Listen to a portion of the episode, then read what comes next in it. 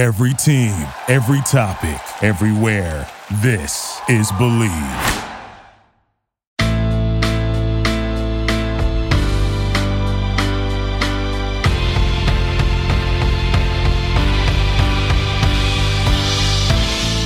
Hello and welcome to Girl on Fire podcast on the Bleav Network, New York's number one podcast network for personal growth.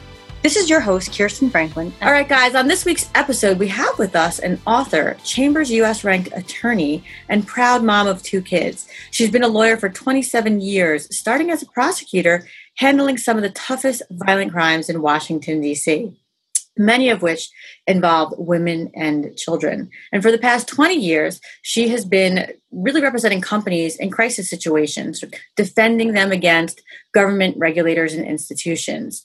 In 2018, she was selected as the first woman to serve as special counsel to the DC Commission on Disabilities and Tenure, where she's actually responsible for advising the commission on and investigating all complaints made against the DC judges um, you know, their conduct in, in, as in office.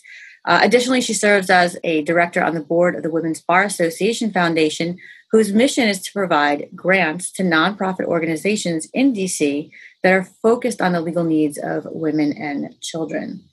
Um, throughout her career, she's received numerous awards, uh, both in private practice and as a prosecutor, for her service and excellence. So, this week, I want you guys to welcome Amy Conway Hatcher. Thanks, Welcome, Kristen. Amy. Good to see you. So, Amy, I'm going to start off with, uh, with this. So, obviously, this podcast is all about women leaders. Uh, many of us have families. And I thought it was interesting because as researching your background, you're actually writing a book or have recently written a book with your 13 year old daughter. Is that correct? I'm in the process of writing the book with her help. Um, and it's been an incredible experience. Yeah. Tell me a little bit about how um, that kind of came about. Um, you know, it's it's sort of interesting. I um, it's been a process. It's been an evolution. And when I started the book, I I had no anticipation that it would be where it is. Um, I had a really tough year last year. I had a very busy professional um, year uh, where you know, as you know, with big law um, lawyers, you know, sometimes you're billing crazy hours, um, and it was like a 200 300 hour a month um, year, oh. which was brutal. And my dad got sick. Um, we weren't sure he was going to make it, and he has Alzheimer's. He wound up in mem- memory care. Um, I had some health issues that resolved, but it was it was just a really really tough year. And when I came out of the year, I knew I just needed a reset. I knew I needed a little bit of time and a little bit of space. I wanted to reconnect with my family. I wanted to reconnect with myself, frankly, um, and figure out, you know, where am I in my life and my career am I where I want to be? Am I where I thought I'd be? And where do I want to go next? And so I sort of was in this exploration mode anyway. Um, and I, I had met um, a great executive coach who um, whose philosophy was slow down. Um, you need to take a break. And I, I, sort of laughed at her and I said, you know, give me 10 minutes and uh, and we'll talk like or just, you know, give, make the world stop for 10 minutes. And then uh, COVID hit and I swear, you know, some of my friends think that I'm to blame because I was waiting for some sign for the world to slow down. So when I started the process of writing a book, it was a suggestion by a friend. I love to write. I love to um, I love to learn. But I had sort of gotten into this gerbil wheel mode, as a lot of working moms do and lawyers do, of just moving so fast that I sort of didn't have time to really take my head out of the sand and look at the world around me and, and think. Um, so that's what the book started as it was my opportunity to take a look around and see where I was and what I thought. Um, and then as I looked around um, one morning, my 13 year old daughter walked in the kitchen and she was somehow three inches, two inches taller than me. And I was stunned, right? Like I thought, oh my God, how did I, how did I miss all of that happening? It's happened so fast. And so we started talking, and at first it was sort of a joke having her get involved. And then she really started to get involved, and I started to learn from her um, and hear her voice about not only what it was, you know, like for in a reaction to my experience as a working mom, but her experience of having a working mom and watching working moms and thinking about what she wants for her future. So we've started to weave that into the book, and it's been an incredible adventure uh, definitely from a personal perspective, I've learned a lot. Um, but we've also been able to connect to some really neat people um, who have enjoyed both speaking with me from an adult perspective, but also, um, you know, having conversations or hearing about um, my daughter Olivia's perspectives too. I love that because I too am a working mom. I happen to be a single working mom. Um, I, you know, I same thing. I I I quit the law, so it's like he's done. No, I can't do it. Not by myself. I'm like, um, so because of that, because what you just mentioned, right? You have these 200 hour months, and it's just, you know, you do get stuck on that hamster wheel, and then I think you kind of get stuck, kind of mentally and emotionally. And unless you're able to take that break, I used to vacation in Miami for a long weekend every month. I would always take a Friday off, fly down, stay there, fly back, because that was the way that initially I had learned to handle it, as opposed to changing my entire lifestyle. And that doesn't require a job change. For me, it did. I just wasn't living my purpose through my medium of you know legal practice. But I would love to hear what your biggest takeaways so far mm-hmm. With your conversation and your da- with your daughter um, and her perspective of having a mom that really does you know put the pedal to the metal and works a lot of hours you know good and bad so one good thing and one one thing, not that it's bad, but one thing maybe you could have done differently. Well, and, and, I wouldn't say differently because I don't know that I would have some of these realizations had I not gone through the experience that I've had. And so I, I'm I'm the uh, the biggest uh, one of my um, bigger faults is that I'm I'm always sort of second guessing myself. Should I have done this sooner? Should I have not done this sooner? But I am where I mm-hmm. am, and so I sort of you know sitting with the reality of where I am. I would say that. Um, you know, my daughter has um, has seen what it's like to um, to live with, to have a mom who is a very strong person um, and who's had to operate in, you know, both a man's world and a woman's world, if you will. The man's world in the sense of you know, I, I, work in, as you know, laws predominantly male. A lot of the companies that I work for, I'm sitting with boards or executive teams that are male, or maybe they have one or two women. Um, but but that's the world that I've had to learn how to navigate professionally and navigate in a way where I can be myself, where I can be strong, because that's why they're hiring me. They're not hiring somebody to do corporate investigations and to vet, defend them before the government who's weak or you know sort of a wallflower. They want somebody who's strong. But there's also this tension of how do you deal with a woman who's strong? Um, so I, I, think that there's value in that for for olivia because she can she can see that you can do a lot of things. Um, i think the downside really that she's seen is you know where women try to do it all um, and there are times where you know i'm fielding phone calls at home or i'm preparing for the next day and my daughter wants her mom. And i want to be a mom right? I want to be there for her as a mom. But that also requires you to give your time not not necessarily you know hey you have 10 minutes.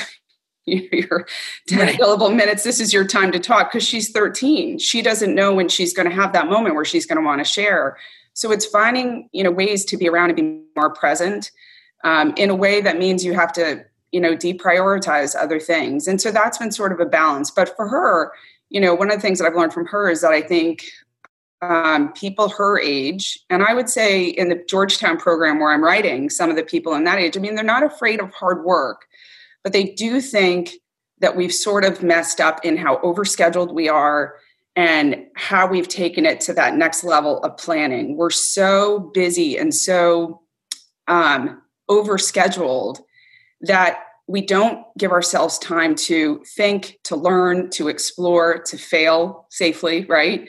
And, and to use those failures as a learning process because um, we, we just frankly, I, I think, don't give ourselves enough time. Right. Absolutely. And now, just I'm going to remind the listeners you actually have two kids. So, talk to me about how that's been with this whole COVID transition. Because, guys, if you don't understand big law, this is one of my evil things I hated about them. They really weren't down with a remote practice, right? Many, many of the big law firms, probably about 95%. And I say this because I own a legal recruiting company. I no longer manage in it. I still own it. But, you know, this is my history, right? I've come up in law. I've worked with every law firm out there. And so traditionally, most of them, I used to call them face firms meaning they like you to pop in, they like you to be there. You know, for some reason, it gave them psychological, you know, solace that there were heads in their office and something must be getting done, right? True or not true, couldn't tell you. But they're very against, or were very against, allowing people to work remotely on a consistent basis. Like if you're out on vacation, yeah, sure, go work on your vacation, go work remotely. But they're not traditionally the types that will be like, yeah, yeah, sure, work from home for this month, right? Unless something was happening and they're trying to accommodate. So now they've been forced to uh, really get that up and going and allow people and I think it's great as a, a, corporation because they're learning, like, hey, maybe we could scale down on the HR and have remote people. Maybe we could scale down on this area, right? Which, as a partner, you know, is great because that's your money. but, you know, tell me how it's been for you, one, within the practice and going remote, but then two in this family structure, right? You have this whole thing you have to juggle. The kids are probably home trying to go to like remote learning. You're remote working for the first time. Now you're all in the same, even if it's the same house, different rooms, you're all, you know, knocks on the door a lot easier, right? trying to talk to you than if you're away at the office. So tell me how you've managed that and how it's gone so far. So my experience is a little bit different than yours. I do remember the FaceTime thing when I first went into law firms, but um, and I'm almost, but that was back in 2000. Um, and there was a little bit more requirement on, you know, of FaceTime then. I, I was an associate at the time working on some big cases with partners. And there were times where they were sort of old school and they wanted me to be in the office. But, but really, you know, pretty early into my law firm career, I was very much a remote person anyway. Um, I was on the road a lot. I, you know, I just traveled a lot. When I needed to be in the office, there were times where, you know, I would go in on my own time to make sure that I had meetings with teams. But there was a part of me that thought when I was home and I was in the in town, that was a time that I couldn't give up with my kids. So if there was a school event or a way to spend time with my kids, you know, I would make sure that I made it home for dinner, that, you know, I I, I did things to to work remote, um, which I sort of have some uh, conflict with um, and I'll explain to you what that means. I I was one of those people who early on in my career I met with. I remember meeting with a woman. Um, she was an executive, and she was telling me how the BlackBerry was the greatest thing ever, and it would change my life. It meant that I could work from anywhere at any time for anyone whenever they needed me, and it would give me freedom to not only be it all professionally, but be it all personally. And I remember getting that message and thinking, huh, is that really right? Is that possible to do it all? And I think I really tried for a long time. But what I realized is that there's no separation. What you find is that you know you're you're living in this world where people think that they can reach you anytime because you don't have to be in an office to take a phone call um, there's sort of this warped sense of reality that happens there too so in the remote world in terms of the transition i've really focused on when do i shut down when am i not available um, it, it, the nice thing about being virtual these days is everybody accepts the fact if some kid w- runs into the room, you know, needs help with something, that people are really accepting of that and responsive to it because it's happening to everybody. So there's a lot more, I think, um, uh, there's a lot more casualness um, and accepting of the reality of people's situations and finding them where they are today than maybe there was six months ago. And I think that that's a good thing. Um, in terms of my kids, I mean, I'm pretty fortunate. I have an 11 year old who um, is in a school that actually did virtual really well, and a you know now 13 year old who's in a school that also I think was was they were a little bit slower, but they they moved up pretty quick. And I think everybody's doing well. The kids are engaged with their classes; they like their classes. Um, I, I'm sort of fortunate. I'm in this age range where they're self sufficient, but they still want to be with us um, and they don't need too much supervision. I think where I, you know, struggle with the supervision is that they're better at technology than I am. So, you know, I never know when they're going to break into the parental controls and change the amount of time that they're allowed online. But I have to say, we've been pretty fortunate, and they've done they've done very well. I think it has given us the opportunity to have lunch together, have breakfast together, or to meet up at times that we didn't have before. Um, and it's a lot easier to talk about your day because you're, yeah. just, you're there, you've avoided the commute. So my preference is, um, frankly, to stay more remote in the future um, because it does allow for you to actually have family time in a way that you wouldn't have if you were sitting in traffic for an hour each way. Yeah, absolutely. Absolutely. I love the lunchtime thing. My daughter and I have the same thing too. We we have a set schedule because her school also uh, did remote extremely well. At first I was like, wow, that's a lot of time. Like it's like they didn't leave school. Like how's it gonna be from home? Now I'm like so thankful. I'm like, oh perfect. Like perfect.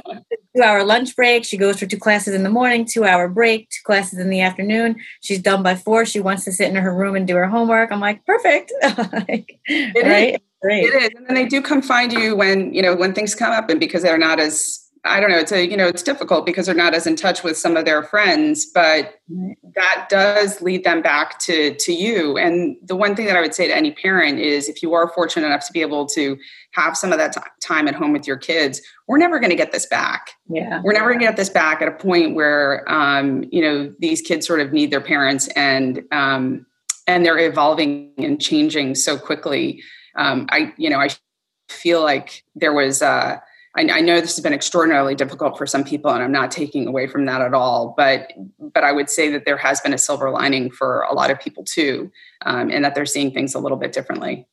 Yeah, and a lot of listeners that we have uh, are coming from the real estate investing space, and um, you know that was one of the things that I kept pushing for them to understand is that whenever there's a downside, there's an upside. Find the upside. Mm-hmm. You have to find the upside. You can't stay static. You can't be like, oh, well, I'll wait for it to come back. Find the upside. And it's so true in real estate because there's always an upside in real estate. No matter where you're going, there's an upside, right? You know, it's just a matter of are you prepared and do you have what you need in order to capitalize on the upside? Um, I want to bring bring you back for a second because in the beginning you mentioned hiring a coach. Now, obviously, I'm an executive coach, so I understand. I actually have five coaches of my own. Um, I understand the value, but for those who are listening, what do you think the value was in hiring that particular coach, and what do you feel like she brought to the table, or he brought to the table, and did for you or with you? You know, I, am somebody who's believed in executive coaches for almost my entire career, and I get them on my own. I, I do not hire them through the firm because I like to have separate feedback that's sort of my own personal um, not just professional, um, you know, professional coaching, but how that fits in with with my personal goals as well. Um, and I and I think it's the only way that I found in the gerbil wheel of my life, and you know, juggling all the, the balls in the air that I juggle, um, to to have a space that's for me. Um, I would I've had different coaches with different philosophies, different ways of looking at things, um, different approaches. The the most recent um, coach that that I um, found, Susie Kerr, I found her through a friend. She's in Alexandria, Virginia. She's wonderful. Um, the thing that I liked about her was that she was unstructured, and I needed unstructured at that point in my in my life because I was so overstructured. You know, I'm so overplanned that I needed to deconstruct all of my plans and see what was there and figure out what are the pieces that I wanted to rebuild in a new plan. Um, what are the pieces that I that I that I liked having in my life and in my worldview? And what are the other things that you know maybe i had to take time to learn? So one of the things that she said to me early on was you know amy you need to be get comfortable being uncomfortable and not knowing. I'm not going to help you the plan today. I'm going to start to deconstruct everything that you've set up and we're going to figure out what pieces of it you like what pieces of it you don't like and you know what you want to do what you want to accomplish over the next 10 years. And i have to say that i've always sort of had this master plan where I sort of knew what the next step was going to be.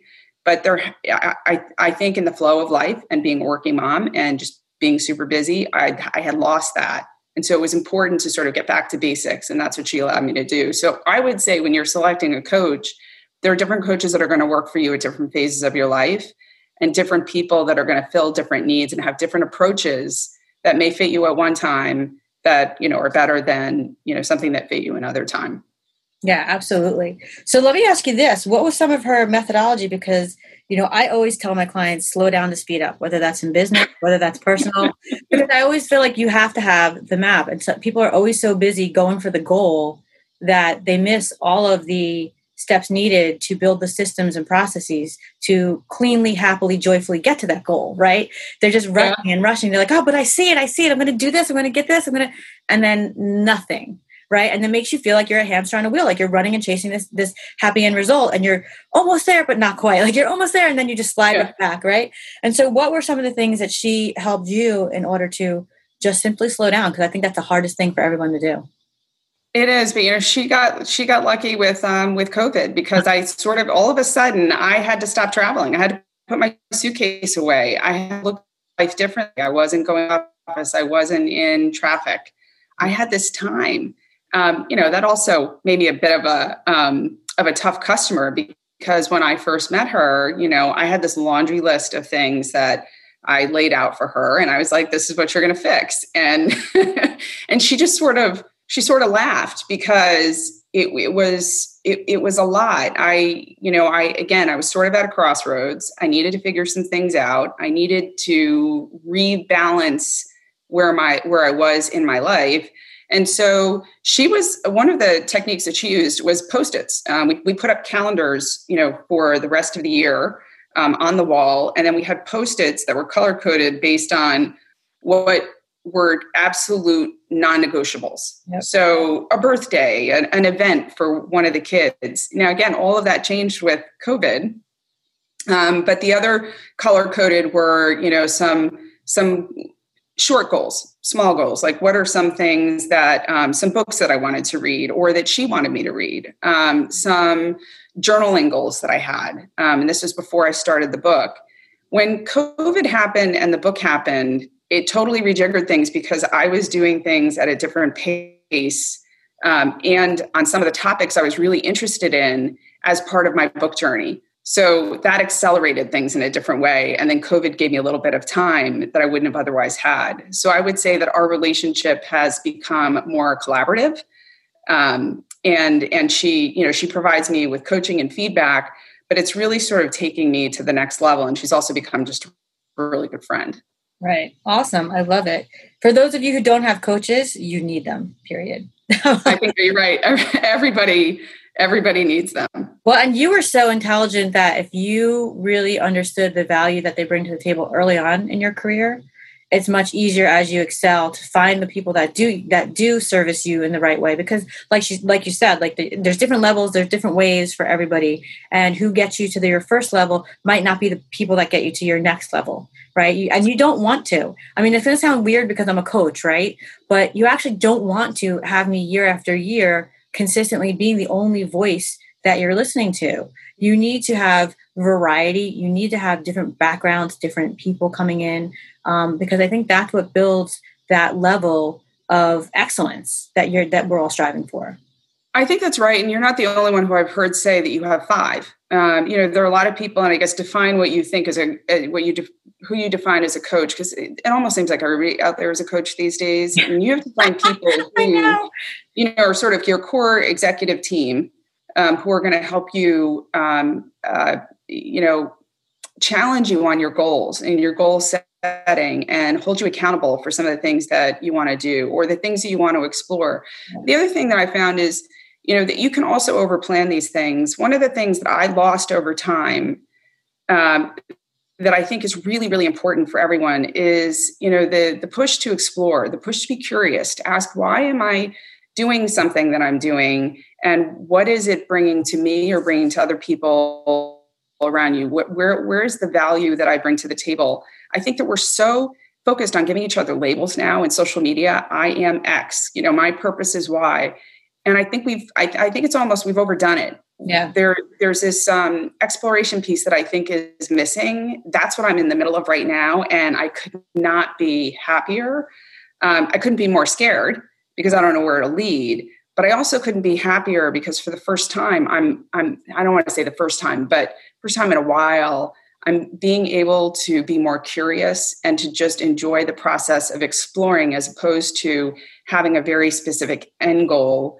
Right. Um, I know I'm going to have an end goal at some point. I know I'll get there, but I do think that that process is really important. It's important for you to be a detective and an investigator and a code breaker in your own life. Um, and if you sort of don't intentionally take that opportunity to do that, you you miss something. So I would say the tribe, the sort of the executive tribe that you described, um, is really helpful. Whether it's a combination of executive, spiritual, um, you know, friend, or um, you know, I've, I've heard heard people use different resources, and I, I think it's an excellent idea. Yeah, absolutely.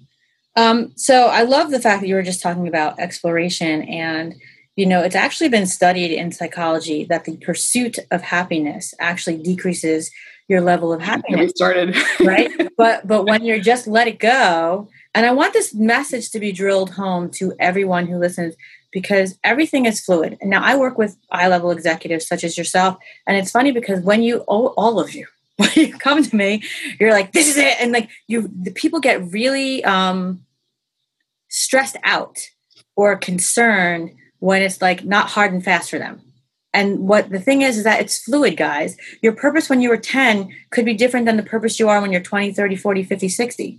Like, you know, and your why will change over time. You don't, you know, find the why and purpose for now at this level in this moment. Don't worry about it. You know, if it's enough to resonate within you and drive you to the next level, it's good enough. And that's all you're really looking for. And for all of us who are overachievers, when we hear good enough, it's not okay, right? It's like, what do you mean? It's not perfect. but you know what? It's better. And I think that's one of the things that we fail to recognize is that that's innovation. That's what allows you to, to try new things. That's what's going to, I think those are the people who are going to be most successful coming out of this pandemic. Oh, yeah. The people who have an open mind, who are not only thinking about positive, because I think that helps and I think everybody has to do it, but people who are sort of expending, uh, extending and expanding their their their field of view, their the photographic lens that they see their life through, um, so that they can see both sides of an argument, so that they can see other people's perspective and where they struggle, um, so that they can see possibilities, um, you know that that they might not have seen otherwise. One of the chapters that we're writing, and it's so funny that you talked about purpose because I'm I'm beating that topic to death in a in a chapter that I'm writing right now. I've been up since four in the morning writing it, but um, there's this there's this top this this thing that we've been studying called mind chatter, uh, and it was. Uh, a, a, concept that I heard through a friend of mine who's a sports psychologist. His name is Dr. Mitch Green. Um, and mind chatter is sort of that voice in your head that tells you you're not good enough. It's the negative bias. It's the that sort of negative chatter that um, is the thing the game the the thing within the game the game within the game right? The side game that gets you um, lost or uh, or holds you back in some way. And what we've realized is that if you're not learning how to manage that mind chatter that part of the side game in your head you're not going to see as many possibilities as you could.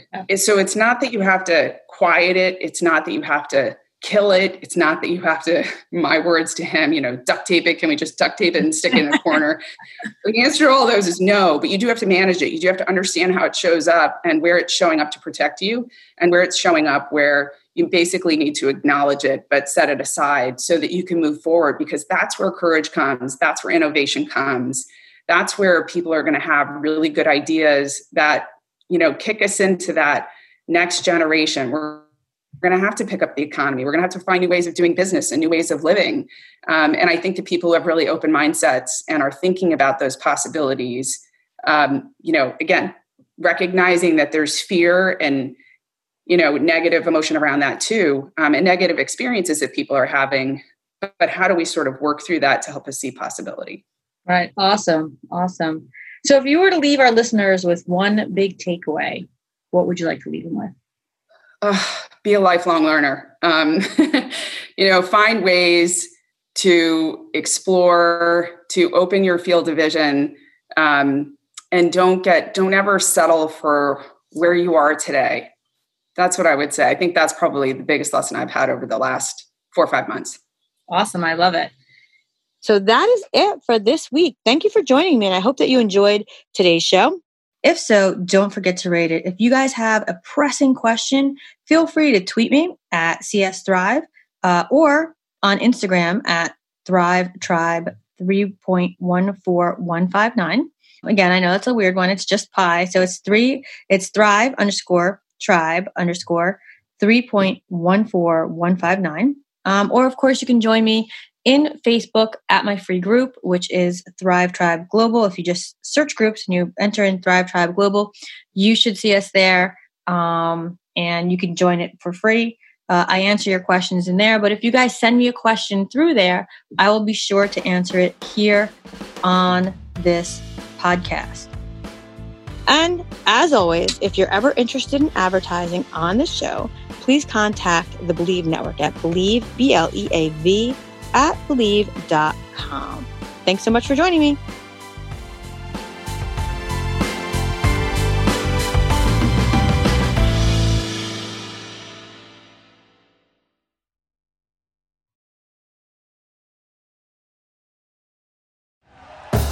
Thank you for listening to Bleav. You can show support to your host by subscribing to the show and giving us a five star rating on your preferred platform. Check us out at Bleav.com and search for B L E A V on YouTube.